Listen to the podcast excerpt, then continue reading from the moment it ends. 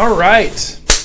Well, hello and welcome. Welcome and hello. Today is Thursday, which means that it is vlog day, and I sat here and I got my vlog notes out and I got my software set up and I got all my mods and stuff and I got something to drink and it's a nice cool temperature and I sit here and I shot about 45 minutes worth of vlogness. My software froze, crashed, and I lost all the footage. So this is basically round two, which really bums me out because truly and honestly, I feel like it was some of, if not the best vlogging I have ever done. I was being funny and witty and articulate and concise, and all my thoughts were there, and now I feel like I'm just going, blah, blah, blah, I don't even know what I'm talking about. But hello welcome to the vlog. Um, we do have a lot of stuff to talk about this week. As per usual, we're going to have some updates from the last vlog as well as the coil building video I did. Uh, I do want to revisit the TFV4 tank, which I already did and I already talked about. It's all, this is all second, uh, this is all scene two, take two for me. That's which is fine. First thing, of course, we're going to have beer. Of course, we're going to have first impressions and shout outs. I don't have a retro vaping segment prepared, but what I do have is a reviews for things that never got reviews segment prepared, as well as a new final ending segment that I think is, uh, I think it's going to be great. I think it's going to be, I think it's going to be really, really funny. So the first thing I want to start off with, uh, Vapor Trail, Connecticut. That's right, Vapor Trail, Connecticut. Let me get the link here. Uh, CT Vapor Trail. That's right. CT Vapor Trail 2015, Grimm Green, Ruby Roo. We're gonna Ruby Roo. I said it again. Ruby. Ugh.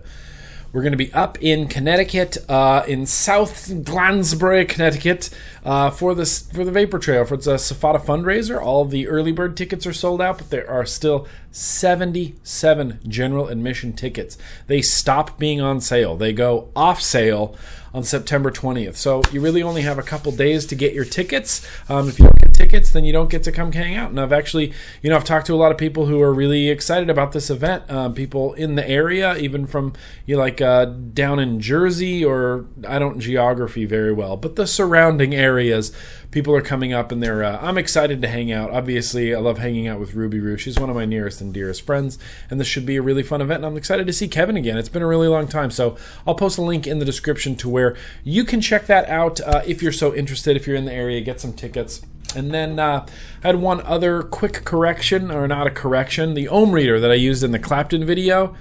This, yeah, this comes from uh, this comes from Coilmaster, and I'm told that it's a clone of another another ohm reader. There's another ohm reader out here that looks and functions the same way, and that this is the clone. Good God, we're cloning ohm readers now. But what it does is it's cool because you can check your ohms on there and then you can flip the switch and fire it. So you can kind of do everything right here. You just wrap your coils, check your ohms, turn it off, wrap your coils, check your ohms, turn it off, and then you can fire it when you need to fire it. It's not supposed to fire below a 0.2 ohm coil, and I fired a 0.11 on here uh, in that Clapton coil video, which I hope everybody watched and enjoyed and found useful. So it didn't seem to do any damage or anything like that and it fired it. It fired it just fine with uh, with no issues. So I don't know how hard they are on that limit of 0.2 ohms or else. So yeah, I'll post a link in the description. They sell it for about 40 bucks on the uh, on the website. I apologize. I all my tabs got closed because I had to reset my computer. I had to reinstall a bunch of software. Coilmaster, uh, Coilmaster 521. 39.99 free shipping on this and when i first got it i was kind of like yeah that's i mean that's cool. That's a cool thing. I don't know how much i'll use it. Turns out yeah i use it. I use it a lot. I think it's uh i think it's great. I like building on here and then firing on here and then pinching and firing and then checking your resistance and it's it's all good. It works uh it works really well. I was surprised at how much i actually use this. So yeah so that I'll post a link in the description to it. So I want to talk. I want to back up a little bit and talk about last week's vlog. So last week's vlog, ooh, got really uh, heated there in the comments, and obviously I want to thank everybody for their comments and for you know uh, putting their information out there, whether it was their opinions or whatever studies. Um, in the at the end of the day, for me, I, I don't want to vape nickel wire. That's that's just how it is. And there's a lot of people who are super into nickel wire, and I get that. And cool, more for you, less for me. And I just want to kind of expand on something. In that video, I said I don't want to build my own nickel coils, and that's true. I do not want to build my own nickel coils, but I said I don't mind, or I said I feel more comfortable vaping nickel coil heads like this, like that's in this Magnus NI tank. The fact of the matter is that if I wasn't in the position I'm in, if I wasn't running a YouTube channel that's based on vape reviews, then I probably wouldn't be using nickel at all. I, I just it doesn't appeal to me. I, I, from my first nickel vape, I would not have enjoyed it. I don't really enjoy nickel vapes. I don't like the way they vape. Additionally, I can taste nickel. And I know people are going to say you're an idiot. Uh, I taste nickel. I taste it. I taste it in my mouth hole. I taste the nickel. It tastes like, uh, well, it tastes like nickel. I get a strong metallic flavor in my mouth whenever I vape anything with a nickel coil head in it. And, you know, if I wasn't doing a review for the Magnus NI, um, then I wouldn't be vaping this nickel coil head. And if I didn't do a review for the SMOKTech TCT tank, then I wouldn't have been vaping that nickel coil head either. Unfortunately, because of all these temp control devices out there, I need to speak to temp control in a lot of these. I mean, I can't do a DNA 200, you know, review and be like, I never used it in temp control mode. That's that's part of it. That's part of the review process is to use the device to its fullest extent. So yeah, I keep some nickel coil heads around just so I can use temperature control mode in some of these temperature control devices for my YouTube for my YouTube channel. Um, a lot of people asked about titanium and I haven't used a lot of titanium. I've done a couple builds with titanium. I did one at ECC. It was a dual 14 wrap spaced coils and it worked okay, here's my hypothesis. Here's my postulating about titanium. Um, I think titanium heats up too quickly. I think it heats up so quick that the temperature limiting kicks in and then knocks your wattage down to basically nothing.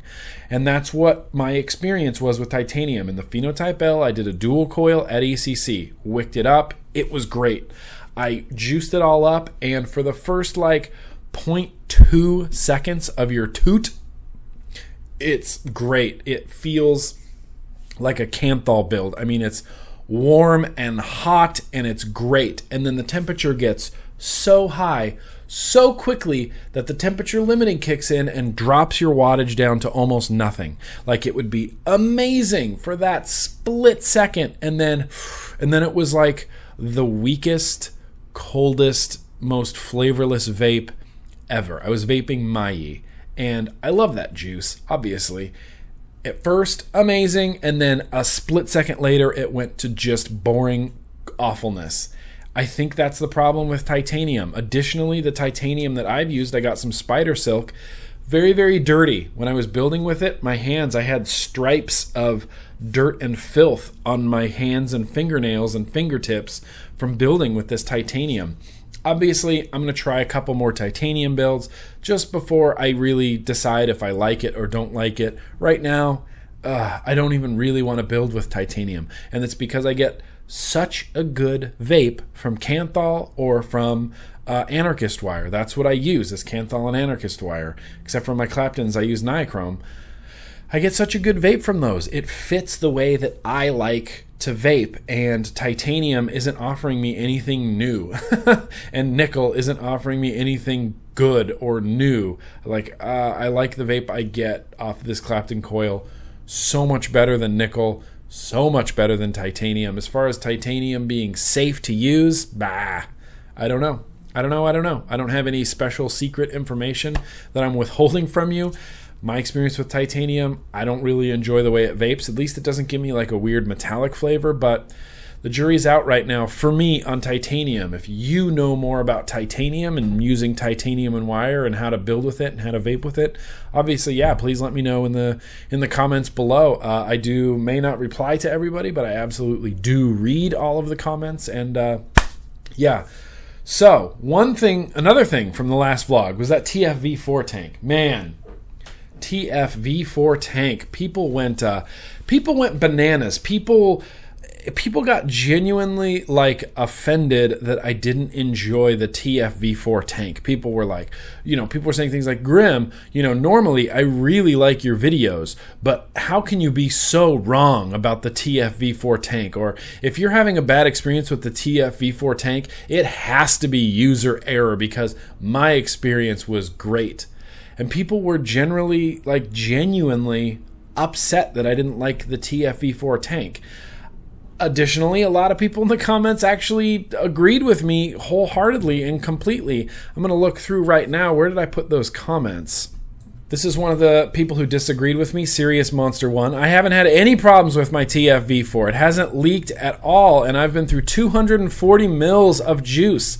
I haven't used the build deck yet, but the triple and quads have been nice. Another guy who disagreed with me. I always enjoy your videos, Grimm. I do have to disagree, though, on the TFV4 tank. I've been using mine for over a month and it's been great. I prefer dripping while I prefer dripping and I use this tank while driving because it's easier. Haven't had a single issue and never a single leak. It just sucks that you had so much trouble with multiple tanks. Plus, since I drip on series boxes, this is the only tank that comes close to vapor production I prefer. I'm sure if mine leaked all the time, I'd feel the same way. That's why I stopped using the hat trick tank. Leaked too much. Lastly, this guy uh, popped collar. Haven't had any leaking issues with the TFV4 with the triple coils. I do use all 85 95% VG juice though.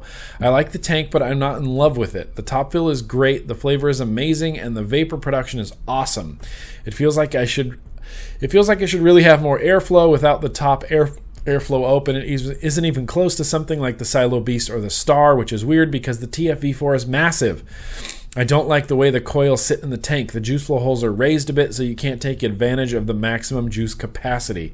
I'm glad I got one and I enjoy it when I want a super dense cloudy vape, but I don't think it makes a great everyday vape. A lot of the time, it really feels like more of a novelty. I'll be sticking with the Silo Beast and just grabbing the TFV4 when I want to change things up. Additionally, a lot of people agreed with me in the comments. Uh, Jesse wrote and said, uh, "Same issue here with the TFV4. I put three, I put the three coil coil in today, thinking it was the quad that was causing the leaking, and it worked just fine until I set it down for an hour and it leaked like an MFer. Ridiculous." I don't get it. Additionally, Lee wrote and said, Hey Nick, I've had the TFV4 for a few weeks now. The first freak or so it was great. No leaked and no need for a second mortgage to keep it full of juice. But after around a week, it started drinking juice like crazy, so I changed the coil from the triple to the quad, and boom, leaking like crazy. I can fill it up, vape it, and vape it, and then all of a sudden, my hands covered in boiling hot juice. I loved it so much. Now, like you, fucking hate it with a passion. Lastly, Zach. Zach wrote in and said the TFV4 is the worst. Leaks like crazy. I wish I had not drunk ordered it. I feel like I'm getting mixed reviews everywhere. Some folks have no problems and others hate it. I am in the do not recommend group. Would recommend the TCT. So, yeah, my point of that whole segment wasn't to slam on the tank or slam on people who love the tank or people who use the tank that was really my experience. That's what I do is I relate my experience. I had three TCT tanks. I used the quad and the sextuple coil heads and the RBA base, and all I got was leakiness all over the place. And after the second or third time, a guy starts to get frustrated when you walk in and you go, Oh, fantastic. My TFV4 tank leaked all over the place again, and your mod is sitting in a puddle of e liquid. It's enough to frustrate someone. So the point of that wasn't to slam on people who like the tank or even really slam on the tank itself. I was kind of trying to bring up this Chinese quality control thing. Like, there's a good chance that a lot of people who got the TFV4 tank got it, it worked great, they loved it. I think there's a really good chance as well that a lot of people got the TFV4 tank and it didn't work or didn't work as they thought it would and ended up leaking all over the place. So these quality control things are, yeah, once again, the TFV4 comes out, and I feel like the consumers, the US consumers, are the beta testers for this tank. And I will bet you dollars to pesos that within the next, uh, four months, maybe three to four months, they're going to release the TF4 version 2 that's going to address all the issues that people are having problems with because once again, thanks to SMOKTech and thanks to Chinese manufacturing, American consumers are the beta testers for these products and I don't like it. So with that said, after all of this debacle, I went and I and I revisited again the TFV4 tank. And I have this new sort of stress test that I put my tanks through. All of my tanks that I've gotten have gone through this stress test. I fill it up with juice, put a coil head, fill it up with juice, set it upright in my bathroom sink overnight. If it doesn't leak, that's good. Then I lay it sideways and I leave it in my bathroom sink all day. And if it doesn't leak, awesome. Then I flip it upside down and I leave it sitting in my bathroom sink. And if it doesn't leak, that's a good sign. So I grabbed my TFV4 tank and I put the dual coil head in here and I ran this bathroom sink test. No leaks to speak of. So I was kind of uh, excited. I'm like, wow, maybe this is a coil head that isn't going to leak. My other, all my other experiences have been horrible and leaky. Maybe this one isn't going to leak. So I checked the resistance on it here. We'll put it on the, uh, it's, it's been on the 44. 1.6 ohms. 1.6 ohms. Now, once upon a time, that used to be low resistance, but now it's eh, it's a bit high resistance, isn't it? I have to rock this 1.6 ohm tank at 78 watts, which is a little over 10 volts. Now, to get anything good, to get any any sort of satisfaction, any sort of good flavor or good vapor, 10 volts. That's more than a series box. That's more than I that's the highest voltage that I've ever vaped. 1.5 ohm coil or 1.6 ohm coil at 10 volts. The flavor's okay. The performance is meh. The airflow is far too tight. Uh, SMOKTech. When you release the version 2 of this tank, just have a little bit more airflow. Not too much airflow, Otherwise, you end up with that, you know, the Aspire uh, Atlantis Mega had way too much airflow. It just diluted the flavor of your juice. Little bit more airflow. Little bit more airflow, not even necessarily in the bottom, needs to happen in the coil heads. There needs to be more even airflow throughout it, not just big holes at the bottom, throughout, throughout the whole thing. Additionally, I have to take a really long drag. And on top of that, I don't think the flavor's that great on this. Comparing it even to one of my other tanks that I really like, the Phantom, the performance is better, the flavor is worlds better in this tank than it is in the TFV4. I'm sorry, I still don't like the TFV4. It's not leaking on me, but I have to rock a 1.5 ohm coil head at 10 volts to get any sort of satisfaction, and then I, I, the flavor is uh, the flavor is very bleh. The flavor is very the flavor is very meh to me. But I did get it. I did get it to work without leaking. So you know what? Fuck it. I consider that I consider that a success. So moving forward, last thing I want to talk about. Oh, you know we have to talk about batteries. Uh, I want to talk about. So there's a video out there. I think cheese. I think his name's Cheese Banana Cheese Banana, Cheese Banana uploaded a video about the Scottish roll technique for wicking. And I want to talk about why that works, why the Scottish roll actually works. Not just that it does work, but everybody's go pardon me, everybody's going Scottish roll crazy. I want to talk about why it works. So, for the longest time, and in fact, I think I did this in the quick and easy, quick, easy, and effective coil build video for the longest time, what I would do is I would wick my coil. This is my coil. This is my wick. I would wick my coil and then I would fold it under and just stick it down there in the juice well. And that was it. That's how I wicked and that's how I vaped. And it was fine. It was great. I mean, it worked really, really well.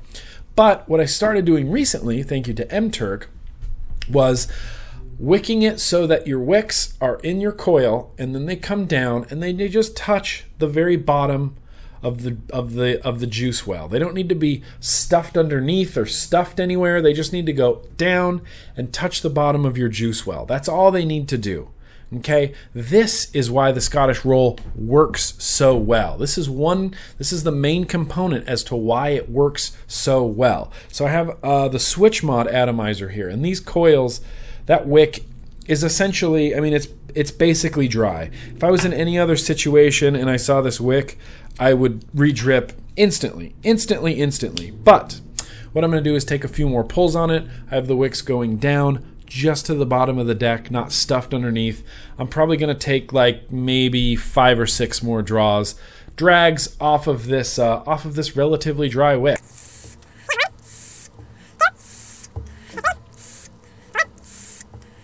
Now this wick is really dry.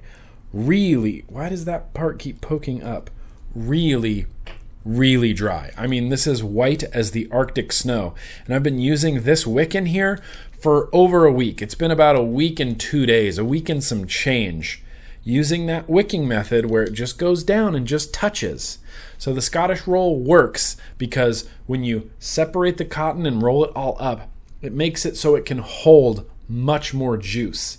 And then the wicks coming down make it so that you can utilize all of that juice. So when your wicks are coming down, what it's doing is it's creating more airflow. You want airflow going over your coils and airflow going under your coils. And when I vape it, I have to slightly adjust the way that I vape when it starts getting drier. When it's nice and wet, you can kind of vape however you want. You can kind of take those really long, you know, slower or faster, but just really long drags and get a nice flavorful vape. And then as you're vaping this juice out of this cotton, you have to take slightly shorter and slightly harder toots on it. Because what that's going to do is it cools down your coils and allows the coils to vaporize the juice that is still in your wick without burning your wick. You have the airflow going under the coil, you have the airflow going over the coil. What it does is it cools down the coil, it lets it get hot to vaporize the liquid, but it doesn't let it get so hot that it's going to burn your wicks. And so I just juice this up, so of course I'm going to get a nice, delicious, flavorful vape. Wonderful. God, that is good. God, that is delicious. And as you keep vaping it, you drag harder and slightly shorter. And if you dr- dr- and even if it was super dry, if you were looking at it and it was super dry and you just did a quick little like really intense and really short, you could still get some juice out of that wick and it would cool down your coils so that it's not going to burn your wick. That's why the Scottish roll works. I'm going to link in the description to the Scottish roll wick, which I've done. I don't I don't like uh, the process of peeling it apart and spreading it out and rolling it up and putting in. Most of the time, my coils are smaller. And so, what I do is I take some cotton and I pull it through, and you want to have tight. You need it tight in that coil, really tight. Then you snip it and bend those down just so they touch the bottom of the deck. It's almost the same as effect as the Scottish roll without having to actually roll it.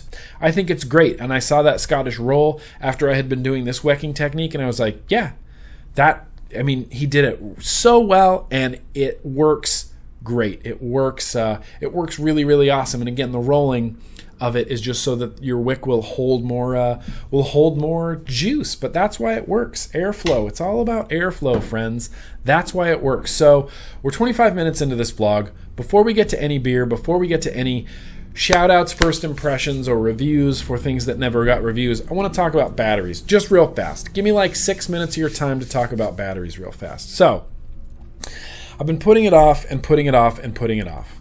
And let me open my email just to make sure that he hasn't emailed me. And I've been talking to a fella from Subohm Cell. And I've been putting off talking about these subohm cells for a while. When I first got these subohm cells, I was kind of very underwhelmed by them. I thought they were good, but every other battery I had was outlasting them in every capacity. He hasn't written me back yet. He has not written me back. He has not written me back yet. Well, what are you going to do? Uh, if he writes me back, uh, I will relay his message. So I actually got to sit down and talk with uh, Mark from Subohm Cell at ECC. We were talking about the batteries, right? And he was telling me all about them, everything about them. But he said, don't share this information with anybody. Don't go on YouTube and talk about what I just told you. And I sent an email to Mark and I said, look, I'm going to talk about the Subohm cells in this blog.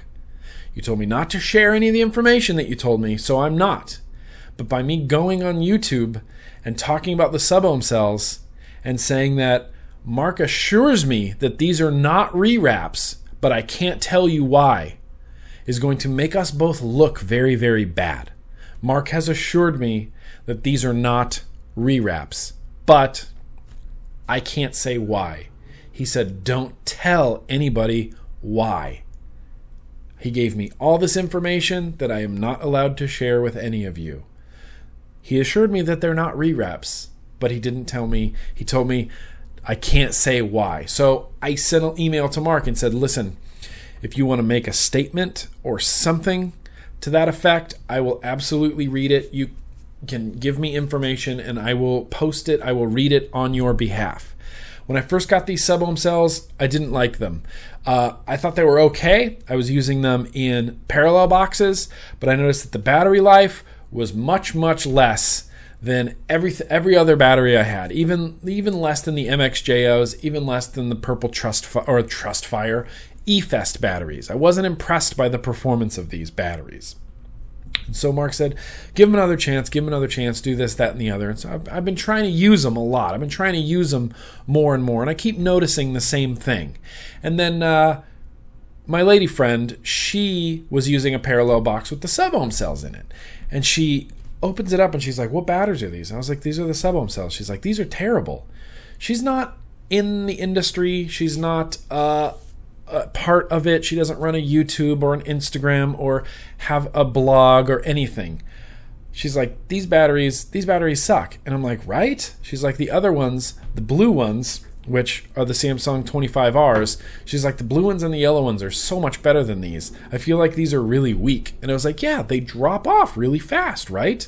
So, these are not rewraps. I haven't had a great experience with the sub ohm cells. So, I'm trying I'm going back and forth in my head like how am I going to talk about these sub ohm cells in my vlog? How am I going to present these so that it doesn't seem like I'm just destroying these batteries cuz they're not horrible, but they're not that great. So, I was watching the Plumes of Hazard as I often do, and he he they uh, posted a link to a fella on uh, ECF who has been testing who has been testing batteries, and it's great. This guy does a great job, and he lists. I'm going to post a link in the description to all of his battery tests. He tests the Aspire batteries, the IMREN batteries, the Efest batteries, a bunch of LGHs, a bunch of MXJOs, and then lastly on here is the sub ohm cell, 35 amp, 2800 mAh 18650, which is this one, which is this one that I have right here. And I have a bunch of these. I'm going to be doing a giveaway for him later. I mean, I've got, he sent me like seven boxes of these batteries, and I'm going to be giving them away. This is the sub ohm cell, and this is the exact battery he tested. And he has this whole thing disclaimer, the comments, the test results, and then he has his little bottom line. Bottom line from these test results this is a 15 amp cell that has almost 40% less capacity than the Samsung 25R at 20 amps, and it runs much hotter than the 25Rs do as well. And I kind of went, yeah, that's that's the way I feel about it as well. I wasn't super impressed with these, and now this guy has run these tests on the sub ohm cells, and I'm not saying that these are rewraps of anything. I do believe when he says they're not rewraps of something, I just don't think it's a very good battery. I don't think it's worth the price. These are like 15 bucks a battery. 15 bucks a battery? No, that can't be right. Let me double check my math here. I don't think it's 15 bucks a battery it can't be 15 bucks a battery. Who had these? Kidney Puncher had these in stock, right? Kidney Puncher had these on his site, and I don't think they were. Uh, I don't think they were 15 bucks per cell. Yes, they are 15 dollars per battery. Uh, and it's out of stock. It's out of stock anyway. So I'm going to link in the description to Kidney Puncher where they have it for sale. I'm going to link in the description to this guy's test for the sub-ohm cell. And I'm going to list, I'm going to post a link in the description to subohmcell.com. And they have their own battery specifications on here 2800 milliamp hour, uh, 35 amps, 3.7 volts, fully charged is 4.2 volts, operating temperatures between 0 and 140 degrees diameter is obviously 18 millimeters. Um, length is obviously 65 millimeters since it's an 18650 battery. Uh, flat top terminal, sub ohm cells. They didn't win me over, and I gave them loads and loads of chances. And I'm so glad that this guy, shout out to Mooch, who I believe is no affiliation with the TVA show podcast.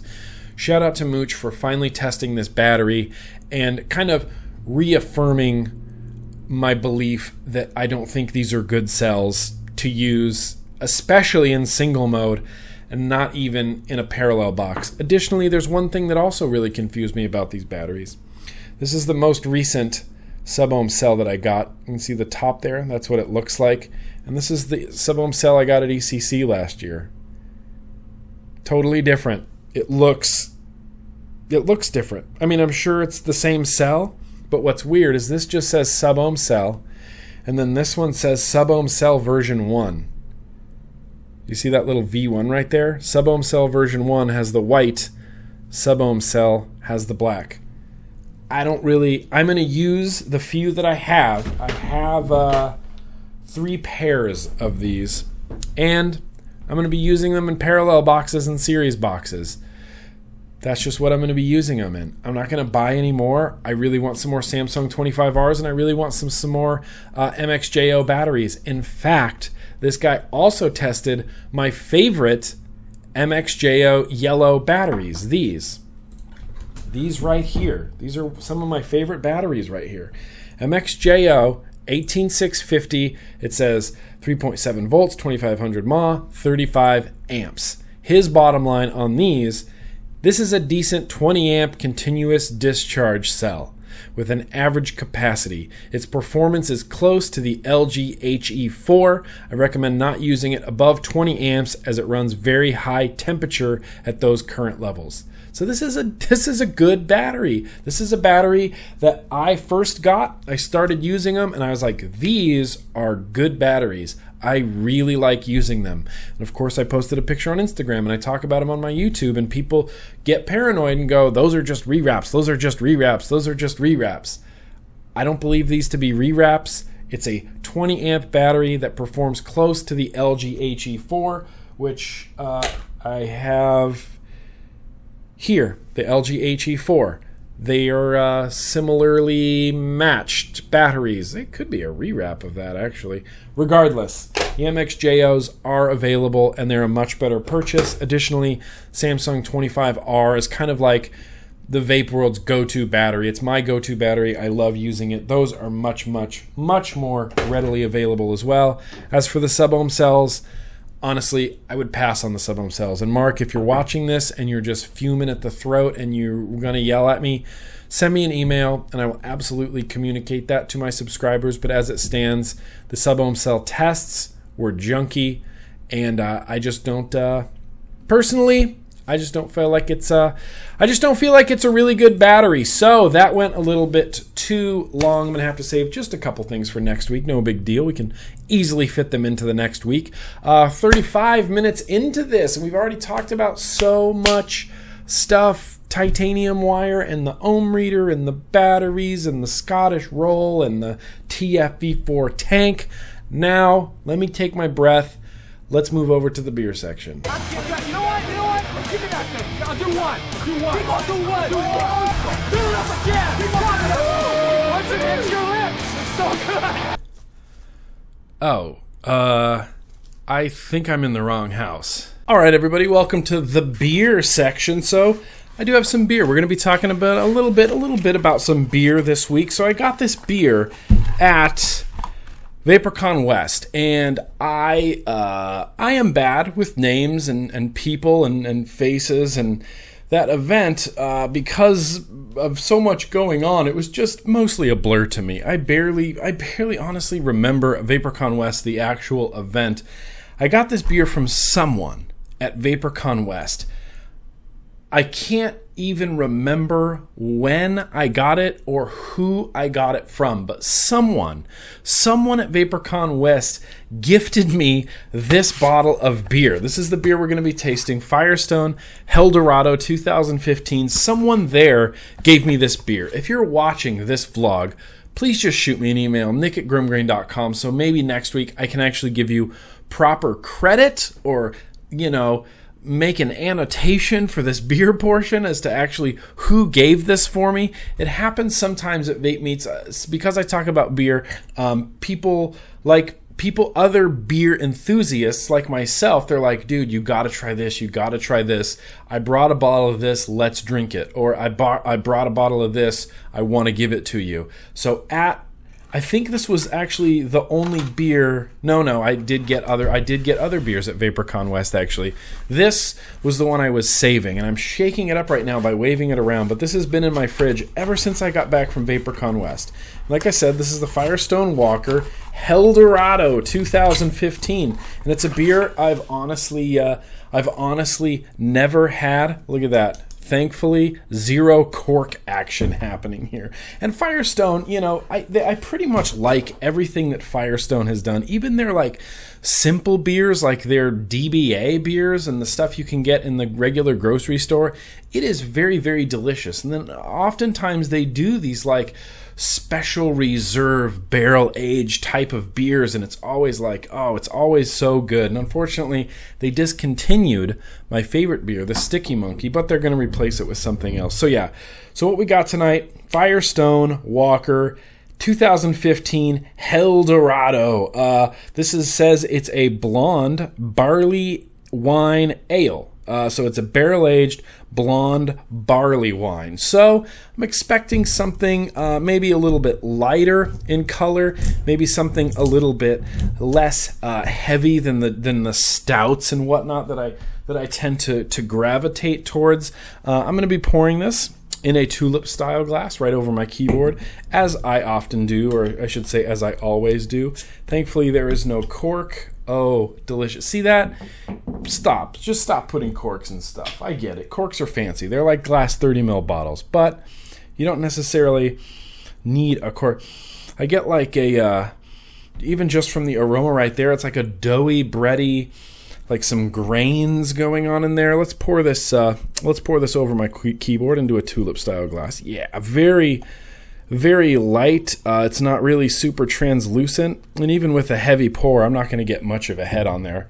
That's about all I get. So I can tell it's not going to be super carbonated, super effervescent, if you will. Uh, let's go over to uh, Let's go over to Beer Advocate and see what they have to say about it. 94%. That's well that's kind of amazing. Uh 94%. So that's that's actually really really good. That's a really really highly rated beer. I don't want to read any reviews right now. I do, what I want to do is go to the Firestone uh, Walker website, and I'll post a link in this uh, link in the description to this. They say you've been warned. Helldorado may pour blonde in color, but if you take it lightly, you'll get gunned down by a blast of barrel aged flavor and an ABV of twelve percent. An ABV of twelve. Oh my god. They say 12% on the website, but I'm looking at the bottle right now and it says 13.2%. Yes, Thankfully, it's cheat day because Grimm Green will be getting drunk tonight uh, on Firestone Walker. So, especially thank you to whoever bought this for me uh, for attempting to get me drunk. Was that your whole plan the whole time? Was to get me drunk? Um, apparently, it's quite the quite the powerful, potent beer. As you can see, I apologize, Ruby. The head is already gone. I literally have nothing to drink through like a man, but I do have this sort of uh, cloudy cloudy amberish looking color. Um, I'm excited about it. Let's uh, let's give it a sip. Here's to you. Mm-hmm. Mm. Oh my god. So first thing, booze, booze, booze, booze. It's it tastes like uh, well, I mean it's a barley wine, so I definitely get like some uh, some alcoholy, winey notes up front. It does taste very kind of doughy, bready, grainy. I feel like there's like I'm getting some uh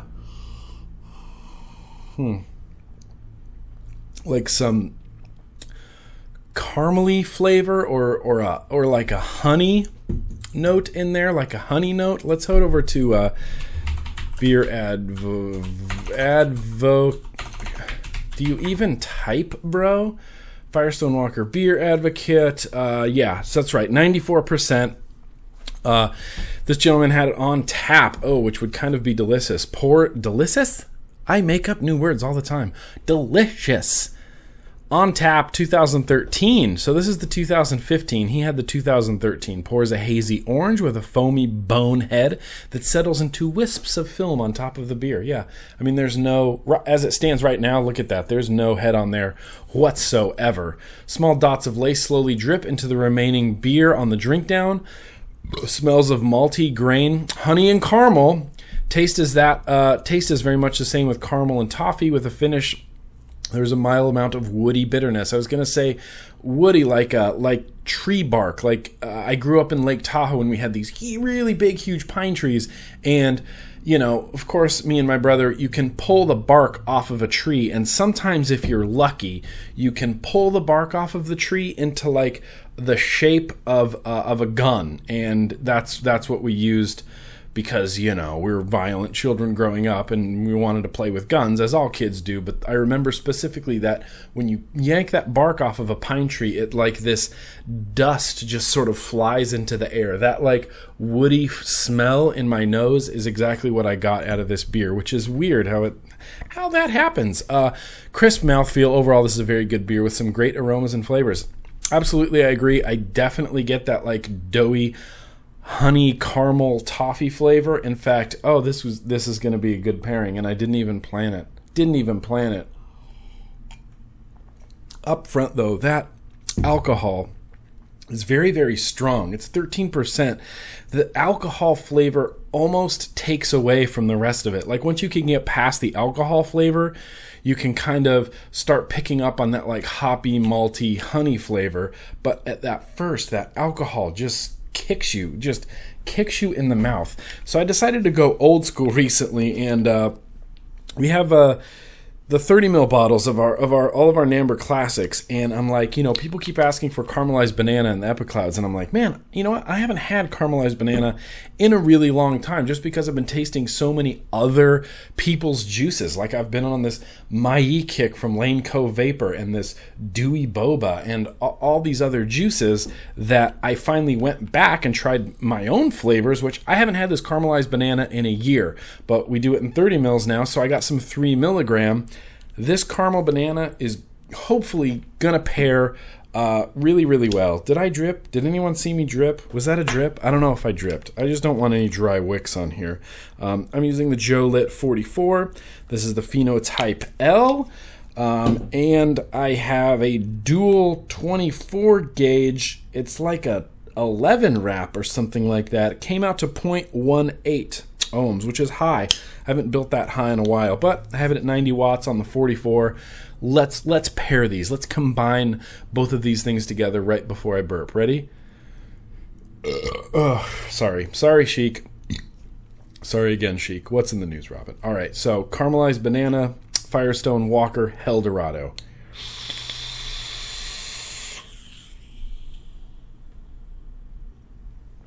Yeah, I get that.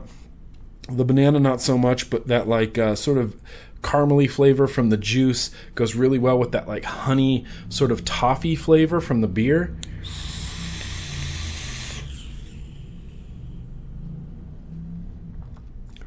Before uh, before Donut Pounder came out in the Epiclouds, uh, caramelized banana was like my go-to beer drinking uh, juice, just because it had that like very strong, very sweet toffee caramel flavor to it. It seemed to pair well with a lot of the beers I was tasting. But yeah, that's what I got. Thank you to the mystery person who gave me this Firestone 2015 Helldorado at VaporCon West. If it was you, please email me.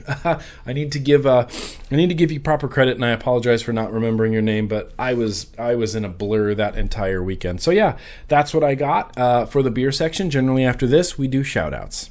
It is shout out time.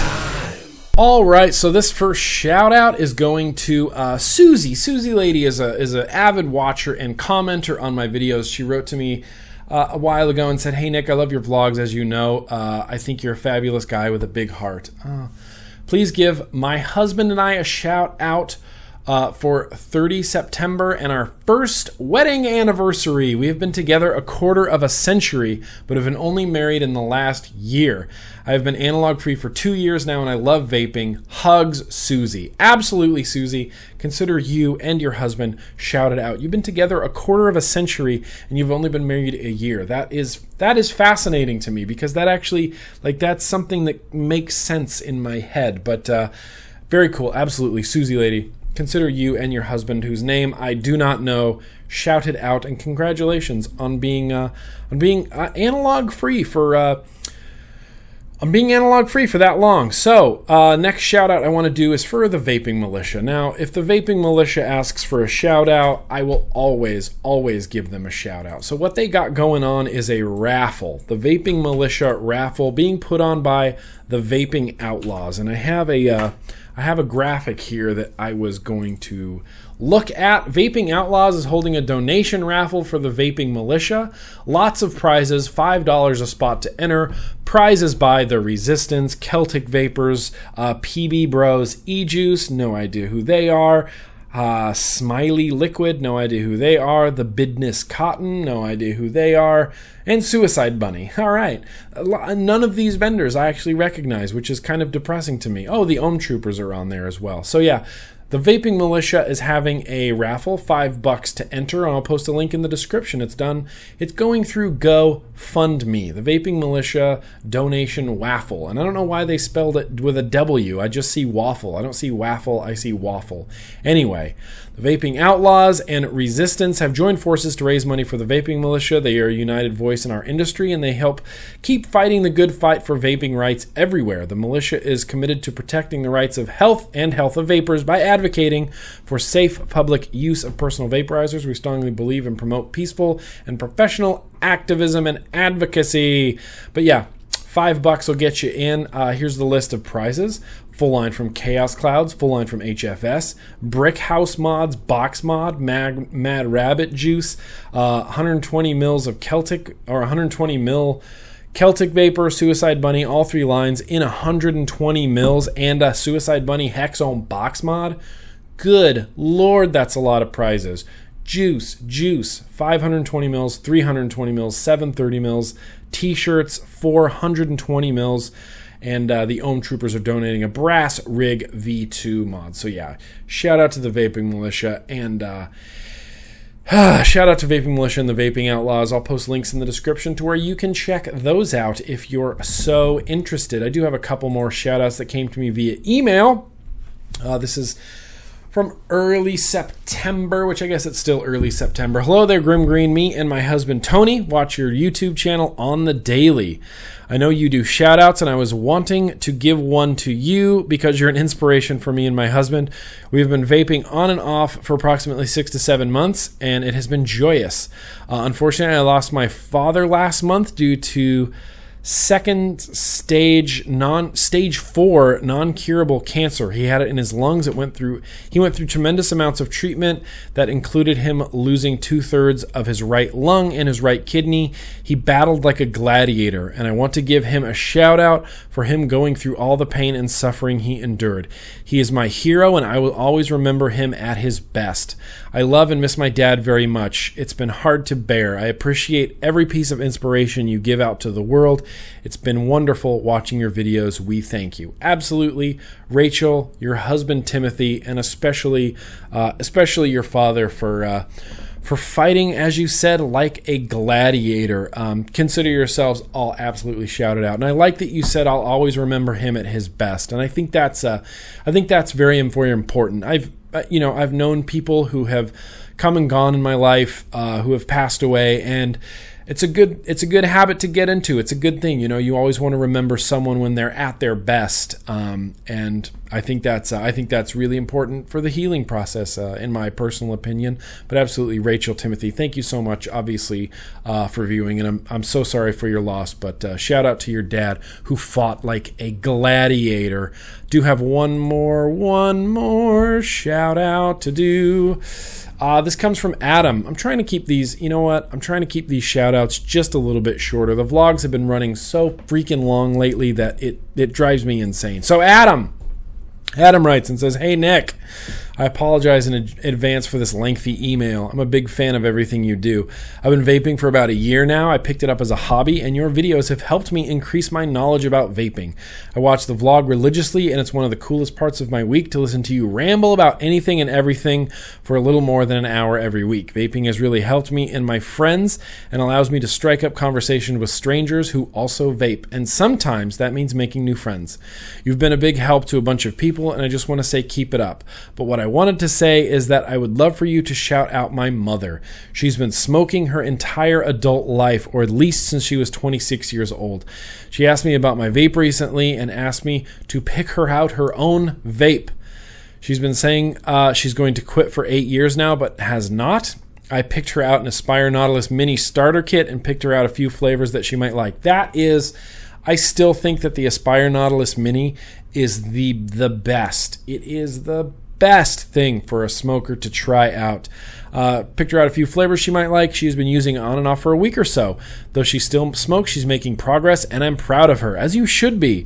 It would mean a lot to me and to her if you could shout her out. Her name is Sherry. Thank you for your time, Nick. And as always, let's keep on vaping. Absolutely. Adam, Sherry, consider yourselves shouted out. Congratulations to you, Sherry, for kind of making that decision to get into vaping. And I tell this to so many people there's no rules in vaping. And I use my brother as an example. He was uh, a smoker. I mean, we were both smokers, like smoker smokers. And I took to vaping really, really quick. Within a day or two, I was like, wow, this is already good. I'm done with cigarettes now.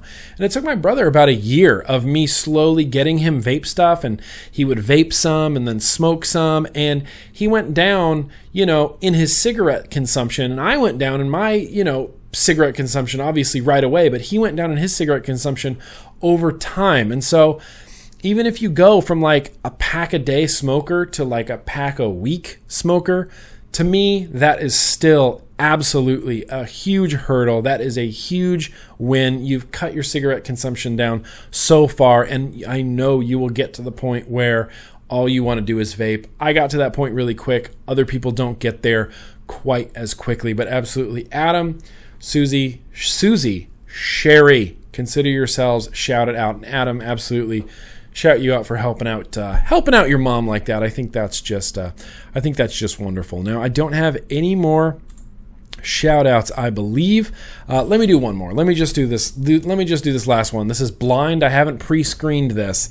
Hey nick my name is jacob and i have uh, reviewed your juice in the past and i like the flavors. I recently gone through a surgery for my epilepsy what they had to do was cut open my chest and change out my vns these past few months, I have had a couple of seizures, and on the days I've been recovering from surgery, I watch your videos all day. I just wanted to say thank you so much for everything you've done and uh, for the vape community. If possible, can you shout out my friend's shop? So this guy, he he's just here thanking me. He just had surgery, but he wants a shout out for his friend's shop. That is uh, that's awesome. Yes, his shop is Freedom Discount Vapor in Hayden, Ohio. I helped him build it, and the owner is Russ. He is a great guy with a great shop. Again, thank you for everything you've done for the vaping world. Let's keep on vaping. Absolutely, Jacob. Consider yourself shouted out for going through what you went through, and absolutely, we'll, we'll shout out Russ for his shop Freedom Discount Vapor in Hayden, Ohio. You're both obviously boom fist bumps. Super shouted out, super shouted out. Now, we've talked about so much and we tasted some very, very delicious beer that I still remember. Oh, I still remember what it tastes like. Um, and we got to meet Spider Man, which we haven't met Spider Man before. So, what I want to do now, right after shout outs, you know where we go. It's first impressions time. All right, so first impressions. What first impressions, ooh, do I have this week? Well, you can probably see one, some of these or one of these in the title. Got a new atomizer from uh, BeyondVape.com, and a while ago, Beyond Vape released the Mako and the Mako War atomizers, and then they released the Mako Shorty atomizer, and then about oh, it's been shoot, when did the Mako War happen? Not really sure. December? Was back in December? January, February, March, April, May, June, July, August, September. Oh, wow. Look at that. Look at that upgrade schedule. Almost nine months. Mako War version 2. Now, this is a lot like the Mako War version 1 IMO. Has a chuff top cap with an adjustable airflow. It's got a nice big build deck. The O-rings on it are beyond strong. It's got like what looks like uh, 24 karat gold or uh, you know gold plated contact posts on there. The center contact hole, the center post hole is a little bit bigger than the two side holes to accommodate two wires. I have a dual fuse Clapton in here, wicked with that slightly Scottish roll technique where the wick just comes straight down. Been getting uh, just wonderful performance from it. These O-rings are so strong, and the bottom of this is so flat that it's cutting this O-ring. If I'm pressing this on straight, it's just cutting that O-ring up and I'm worried that it's going to continue to do that and just cut the O-rings up, which I don't like. And wow, these are strong. Oh, ah, caught my shirt. Ah, I caught my shirt in the O-ring. The O-rings are strong. Even when completely juicy wet, those are strong O-rings. But what I do is on this Mako War 2, this is very much a cloud chasing atomizer big build deck on the inside, non-intrusive airflow adjustment. I have a dual fuse Clapton in here, 0.13 ohms, and what I do is I close the airflow down uh, about halfway. Nothing but just performance and warm vapor into your mouth hole. Now, I kind of wanted to try this completely open. So what I have, authentic chuff, IMO. The authentic chuffs are better than any chuff cap I've ever used snaps on there with authority, looks super cool. Now this is this is full wide open. It's just like breathing. There is zero resistance. It's like the phenotype. There's just all the way open, there's just no resistance. It's just like breathing in air. Extra big clouds though on that one. Flavor's not nearly as good. Flavor's still okay, just not nearly as good as it is with the uh, it is with the airflow uh, shut down a little bit. And man, these O rings on top are even strong. I have to really kind of struggle to get those in. But yeah, Mako War 2. I'm to see uh, where did the Mako Beyond Vape? There you go. Where are you, Beyond Vape? There you are, Beyond Vape. Mako War version 2. 50 bucks. Yeah, not bad. I don't feel like that's bad honestly don't feel like that's bad. It's not really bringing anything.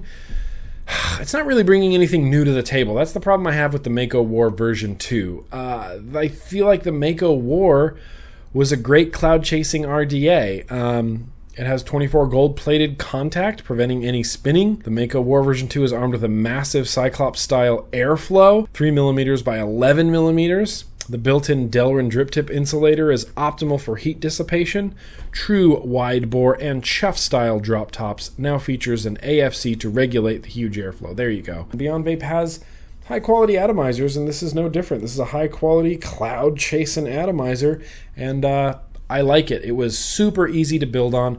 Huge pulse holes for this dual fuse Clapton, just super easy to build on. Good. It's good. It's good. It's good. It's good, it's good, it's good. So what's next? What's next on the first impressional docket? Here, let's do this mod. So I got this from uh, directly from H Cigar. Here's a funny story about this mod actually. So this is the H Cigar VT20. Wow, this goblin already took the paint off of it. Son of a bitch.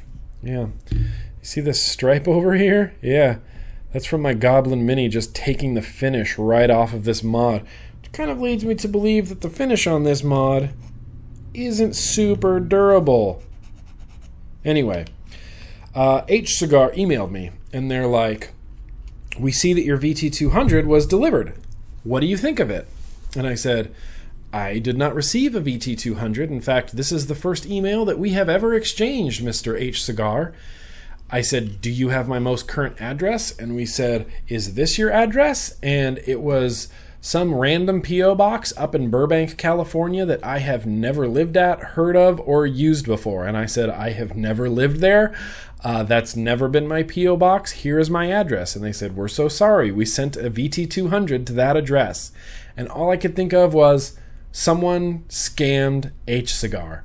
Someone went up to H Cigar via email and said, Hey, I'm Grimm Green. I want to review the VT200. Send it to this address. And they just went, Sure, and sent it to that address.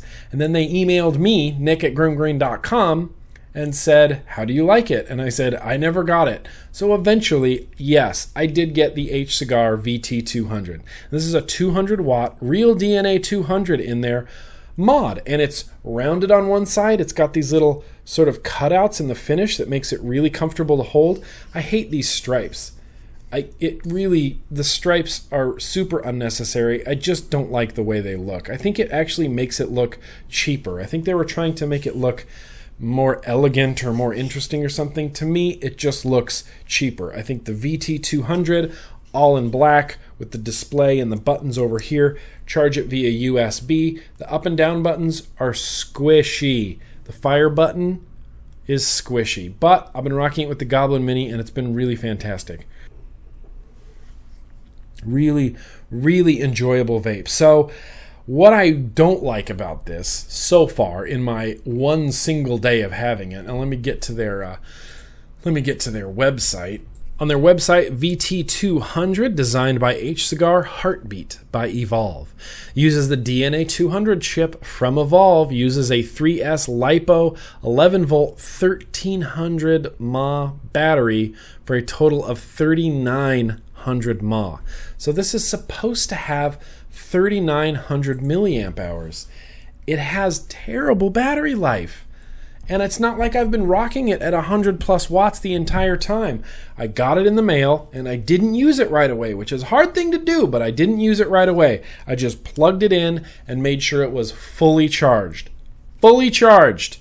I put on my little Goblin Mini, 0.4 ohms, 39 watts. That's the highest wattage I've been using. 39 watts, no big deal. Battery since this morning is half half full. It says half on there. Fully charged this morning. I've been rocking it at 39 watts with a 0.4 ohm coil. Went out, did some errands, went on a nice long walk over to the Chase Bank, over to the CVS pharmacy, came back, half battery life. I'm just not getting good battery life on this, and I don't know why. Uh, maybe it needs higher wattages. I don't really know. Maybe it needs lower ohms, higher wattages. Maybe I should put that the SMOKTech tank on here so that I can rock it at like 30 watts uh, or 78 watts and use it at 10 volts and see how the battery life holds up. So far, my only nitpick with it is the battery life so far has not been spectacular. It feels a little bit on the cheap side. Feels just just a little bit cheap. Not like iStick 50 watt cheap, but like a little bit on the cheap side, just a little bit on the cheap side. Um, so the asking price on this, 170 bucks.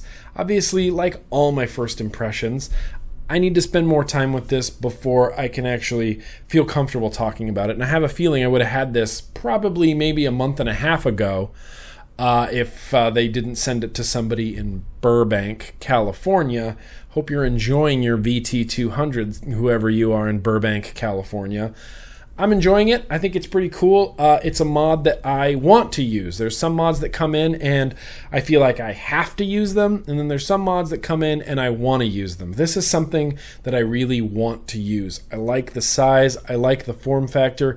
I even don't mind the squishy buttons. I wish it was like a clicky MyTech switch, but what are you gonna do? It's been good. It's been it's been pretty good. I actually maybe I don't want to say this on video. Kind of like it more than the uh, Vapor Shark DNA 200, uh, just a little bit. Uh, Vapor Shark DNA 200 bottom display. This is a display on the side. It's a little easier to read. The button's clickier. I mean, I'm not comparing these. I kind of enjoy using it more than the Vapor Shark. But what are you going to do? I mean, that's why I'm here. I'm here to uh, Here to put things through their paces and try them out and test them out and this, that, and the other. So, what was my other first impression that I was going to do? I had a new atomizer. That's right. I have the Nobunaga, the Nobunaga, the Nobunaga RDA, the Nobunaga RDA. So, Tendu Vapor, uh, they had a mech mod that I actually did a review for their mech mod. Now they have an RDA. In fact, they have a mini version of this RDA as well that I like even more but they have the Nobunaga RDA, and it is a three post RDA, deep juice well, adjustable airflow. You can rock it with a chuff style cap on top if you want. Comes with a chuff style cap. The airflow fully open is really, really open. There is, it's almost like the Mako War V2. There's just no resistance. It's like breathing. Almost no resistance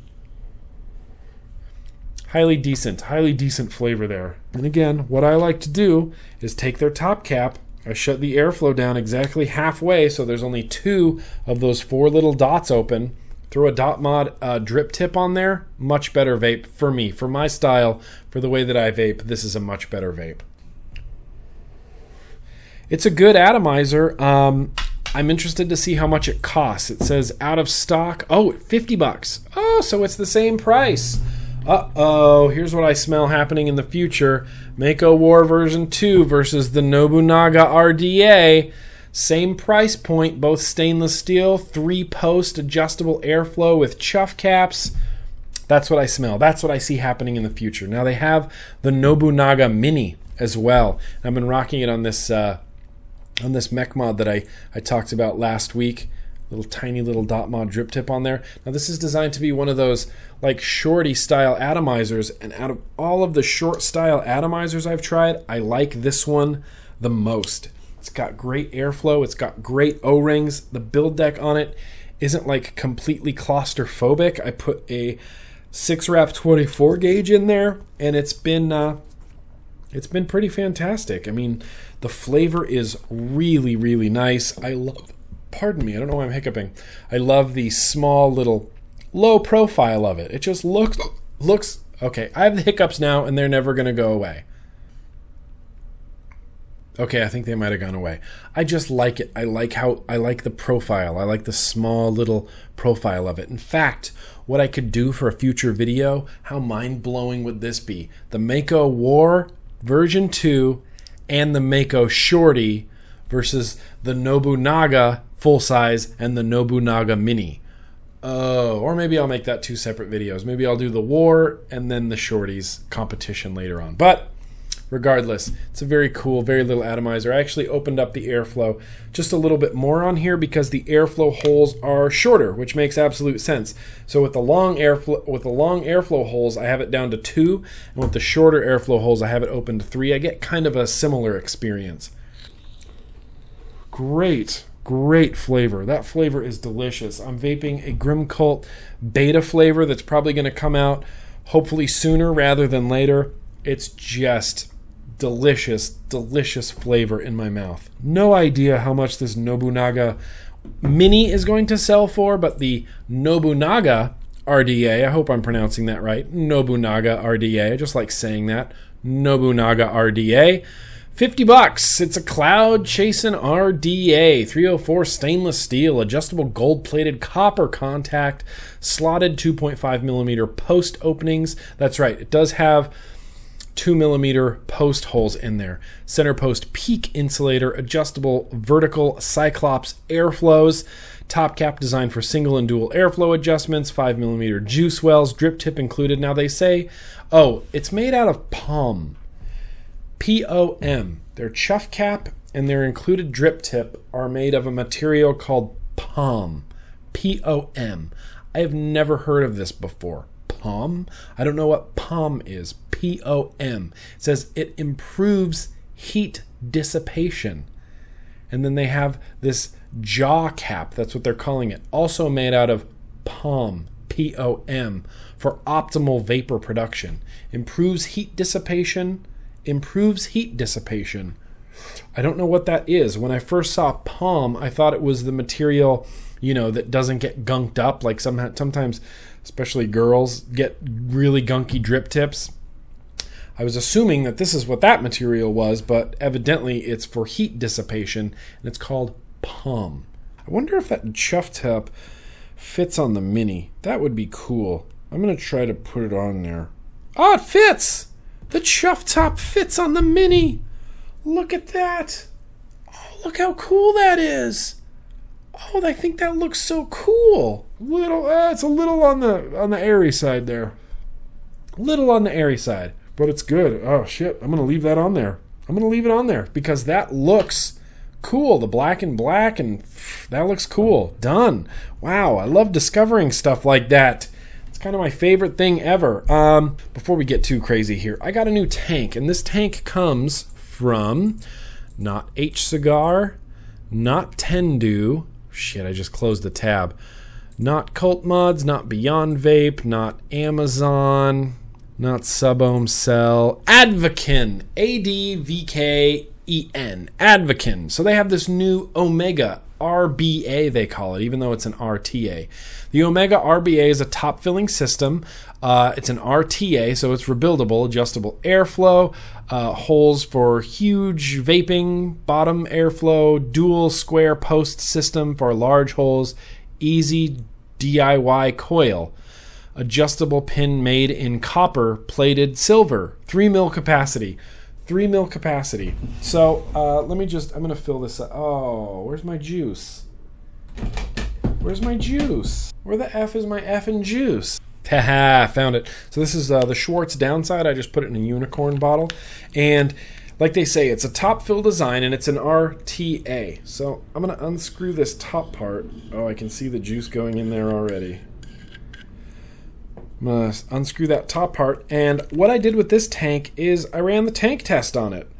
I built it. I filled it up with juice. I took a couple vapes. I was like, hey, this is working out. Uh, this is working out pretty well. So I put it right side up, standing up in my bathroom sink overnight. Didn't leak. Put it sideways in my sink during the day. Didn't leak. Put it upside down in my sink the next night. Didn't leak satisfied. I was satisfied with it. The reason I ran that test on this tank was because the deck is weird. The deck is just weird to build on. It's got that thing where the post holes are really high above the airflow. So you have this little airflow coming up, and then you have these really high post holes, and then you have to drape the wick down into these channels where the threading is. And this is a one piece chimney design. This might be a contender for the Goblin V2. Just saying. Hashtag just saying. It's like the Goblin, but with better airflow. One piece chimney design on this makes it awkward to wick. I love two piece chimney design. That's one of the reasons I love the Goblin so much. Makes it so much easier to wick. You wick it like the Zephyrus. You put your wicks in, you pull them up, you put the chimney on, you cut them, and you stuff them down in there. Not into the juice flow holes, but above the juice flow holes. With this, the post holes are really high. So I had these really high coils, and then the juice flow was way down here. And I'm going, what? And so I pulled my coils down to just above the airflow. And so we have these long leads going up to these post holes, and then these long leads coming down to this coil. And then I just stuffed cotton in there, tried to cover up those juice flow holes, screwed the uh, screwed the chimney on, and I was like, well, if it's gonna leak, I'd rather have it leak in my sink. Hasn't leaked at all, and the vape has been really, really stellar. It has a standard. Ugh, 510 drip tip placement. I wonder if a dot mod would fit in there. For some reason, I don't think so. But it comes with its own drip tip. Overall, this has been a great tank. Click over to Advoken. I'll post the link in the description where you can check this out. But yeah, you can see there's a picture of the deck, and the post holes are really high above the uh, above the airflow, and then you have these threaded juice flow channels it's weird. It's just it's just a weird tank to wick, but once I got it wicked correctly, oh man, the vape has been the vape has been just stellar. The flavor also really really good. On par with like the Goblin Mini or the Kayfun or something like that. I think the flavor on this is really stellar. And I really like in an RTA being able to take a really long drag without having to worry about a burnt hit. And so I'll start off doing longer and longer and longer, and then eventually I'll just get carried away and be like, I'm going to see how long, how literally how long I can take a drag on this for. Generally, I get a burnt flavor with this one, not at all. So yeah, we did uh, we did this Omega tank. We talked about the Naganobu Mini. We talked about the Soul Reaper a little bit, and we talked about the uh, you know the DVT 200 from H Cigar. So that kind of is going to wrap up my first impressions. What I would like to uh, somewhat end with is for Reviews for things that never got reviews. Reviews for things that never got reviews. All right, it is time to review something that never got reviewed. So I have this mod here, and I first saw this mod back in July of 2014. The fella that sells them came to VaporCon West, the very first VaporCon West, and he's like, hey, check out this prototype mod I have. It's something I'm working on. I'm going to release it really soon, and I want to send you one. So keep in mind this is 2014, July 2014. And I got it and I'm like, wow, that is, what is that, a box mod? Then I opened it and this slide on here is just, I mean, the thing is machined so well. It's machined incredibly well. It is pristine. It is borderline some of the best machining I've seen on a mod. And it's these magnets, right? Watch how this just slides up there. Oh, and it clicks. And you can take it off and watch, it'll just bounce. Just bounces on the little magnetism, and then you can take it all the way off. Single 18650, and both doors come off because you need that to uh, adjust the locking feature. So door slides on, just precision fit, door slides on, and it's got a fully mechanical switch and an adjustable 510, and it's a mech mod. It is a full on mech mod. So what I'm going to do is I'm going to attach this on here, that Nobunaga Mini. And I saw this back in 2014 and I was like, yeah, I like it. Send me one as soon as you can. So fast forward about a year, and he has a production version of it. And by now, I feel like it's not something I'm really interested in anymore. I was like, oh yeah, I saw him and I'm like, oh yeah, I remember that thing. I liked the slidey, clicky door button, or the clicky door that slides open with magnets. It's so fantastic. Look how smooth oh God, it's just, you can't appreciate it unless you feel it. You just have to feel how smooth and precise this is. It is ridiculous. But I was like, oh, I'm kind of getting away from single 18650 mods. Additionally, I when I do rock a single 18650, I really like it to be a small, compact package, like this little 18650 guy right there, just small and compact and simple. This seems big for a single 18650, but I wanted to give it a try. So I'm going to put a battery in here right now. This is a Samsung 25R, and I'm going to swap out the contact in here real fast. I'm going to show you how he's selling them now because right now I have it set up so there's a spring in there. Listen to this. You hear that battery just going back and forth like crazy in there? It's a spring that's holding the battery up against the contact, but it just falls out. It's a very, very weak spring, but it should still fire. It should still fire perfectly. And when I was using it, I noticed that it was a nice little hard hitting device, except for that battery.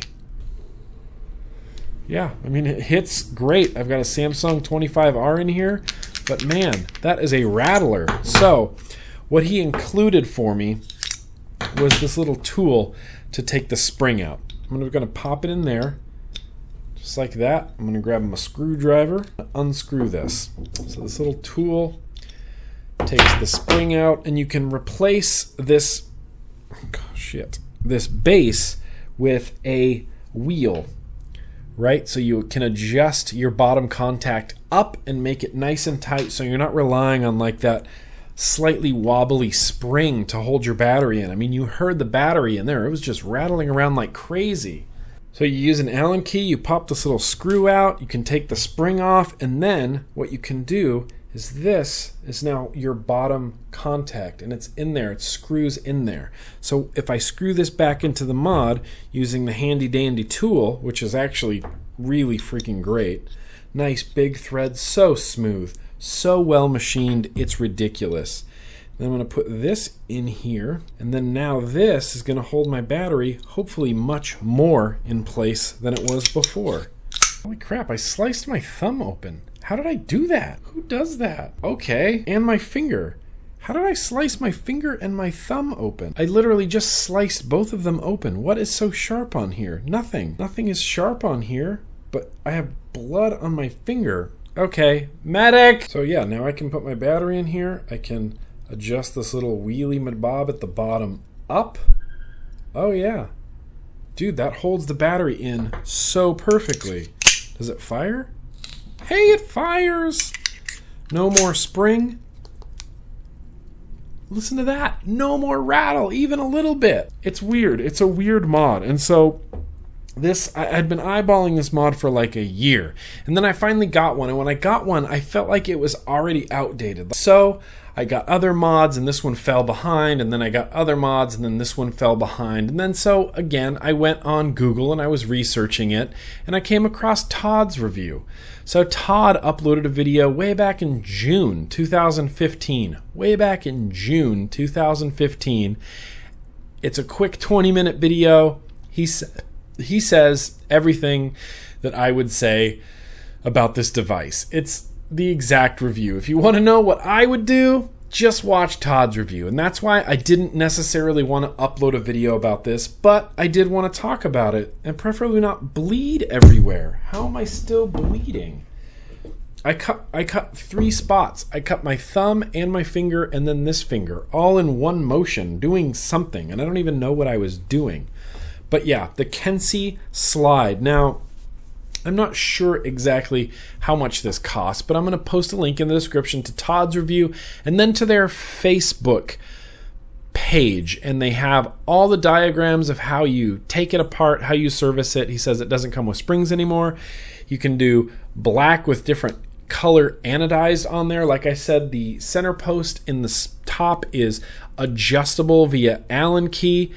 He's still machining them. And I was told that this was a limited edition thing. Like he's not going to be mass producing them, but he is. And I'm going to post a link in the description to his website, The Slide by Kensei.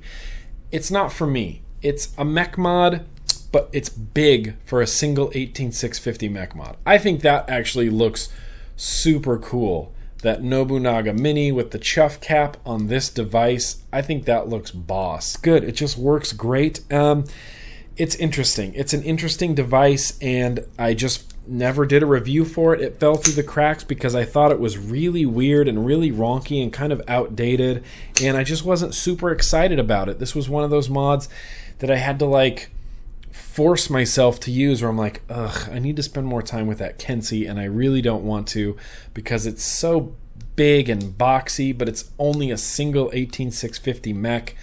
The the machining on it is just uh, is just beautiful. It does have this strange locking feature, right? So you open this side, and you see that button right there. You press it, and now you can't press the button. It's locked. And then when you want to unlock it, you flip it around, flip that door open, press the button, and now, now it'll fire. It's weird. It's just such a weird ass mod. Such a weird ass mod. I don't know. It never got a review, and now it's getting a review because it never got reviewed, and that's what this segment is for. I'll post a link in the description. Slide by Kensei. It works, but it's a big, sort of bulky single 18650. Now, he's got room in here, bro. You could throw a single 26650 in there. In fact, I just happen to have one sitting here. You could do it. You could do a single 26650 mech mod in there. I think you can do it. I believe in you. Kensei, let me know when you release a 26650 slide because the machining on it, second to none. It's just beautiful. The sliding feature on it, look at this. Look how smooth. Oh, it's I just get hypnotized by it. But yeah, slide by Kensei. So what I'm going to do is I'm going to try to organize my desk. I'm going to go ahead and wrap this here vlog up, but not before I get to my final segment. This is the new segment. I'm ending every vlog with this new segment.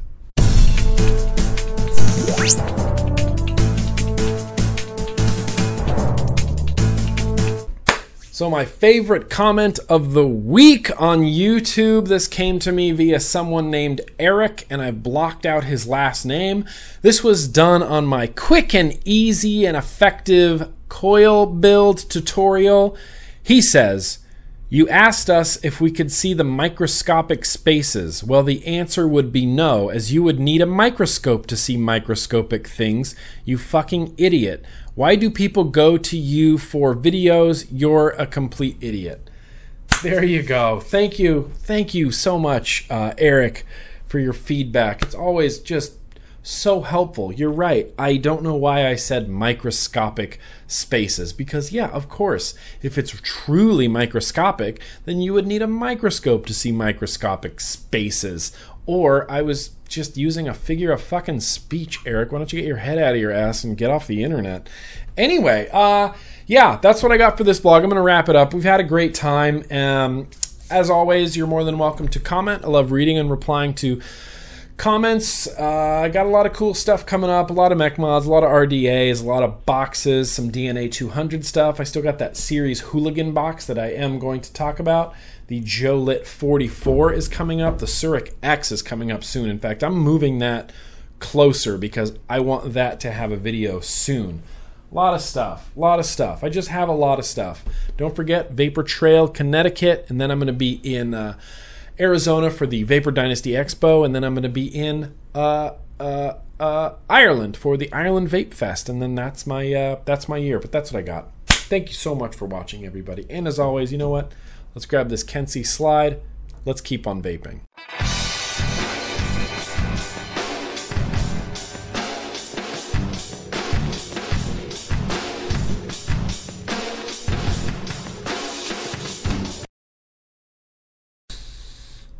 No juice in there.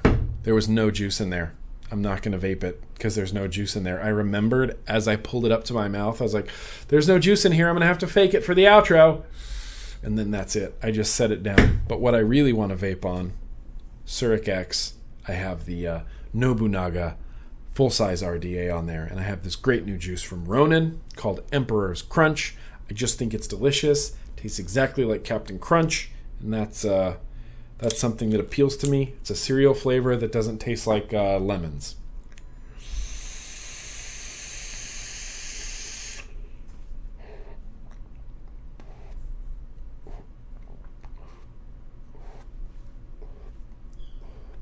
Those are my those are my vape tricks.